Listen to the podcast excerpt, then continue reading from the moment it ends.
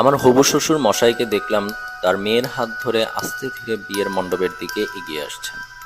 তার চোখ বেয়ে অঝরে জল গড়িয়ে পড়ছে।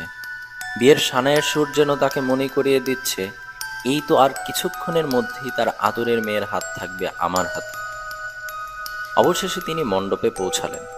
আমি ওনার মেয়ের হাত নিজের হাতে নিয়ে তাকে জানাই, আজ আমার জীবনের সবচেয়ে খুশির দিন। উনি কাঁদতে কাঁদতে আমার পায়ে পড়ে গেলেন।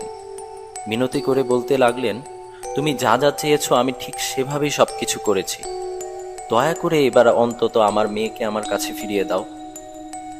আমি তার দিকে তীক্ষ্ণ দৃষ্টিতে তাকিয়ে বললাম, চুপ করুন তো, মেয়ের হাতটা আমার হাতে দিয়ে চুপচাপ বসুন।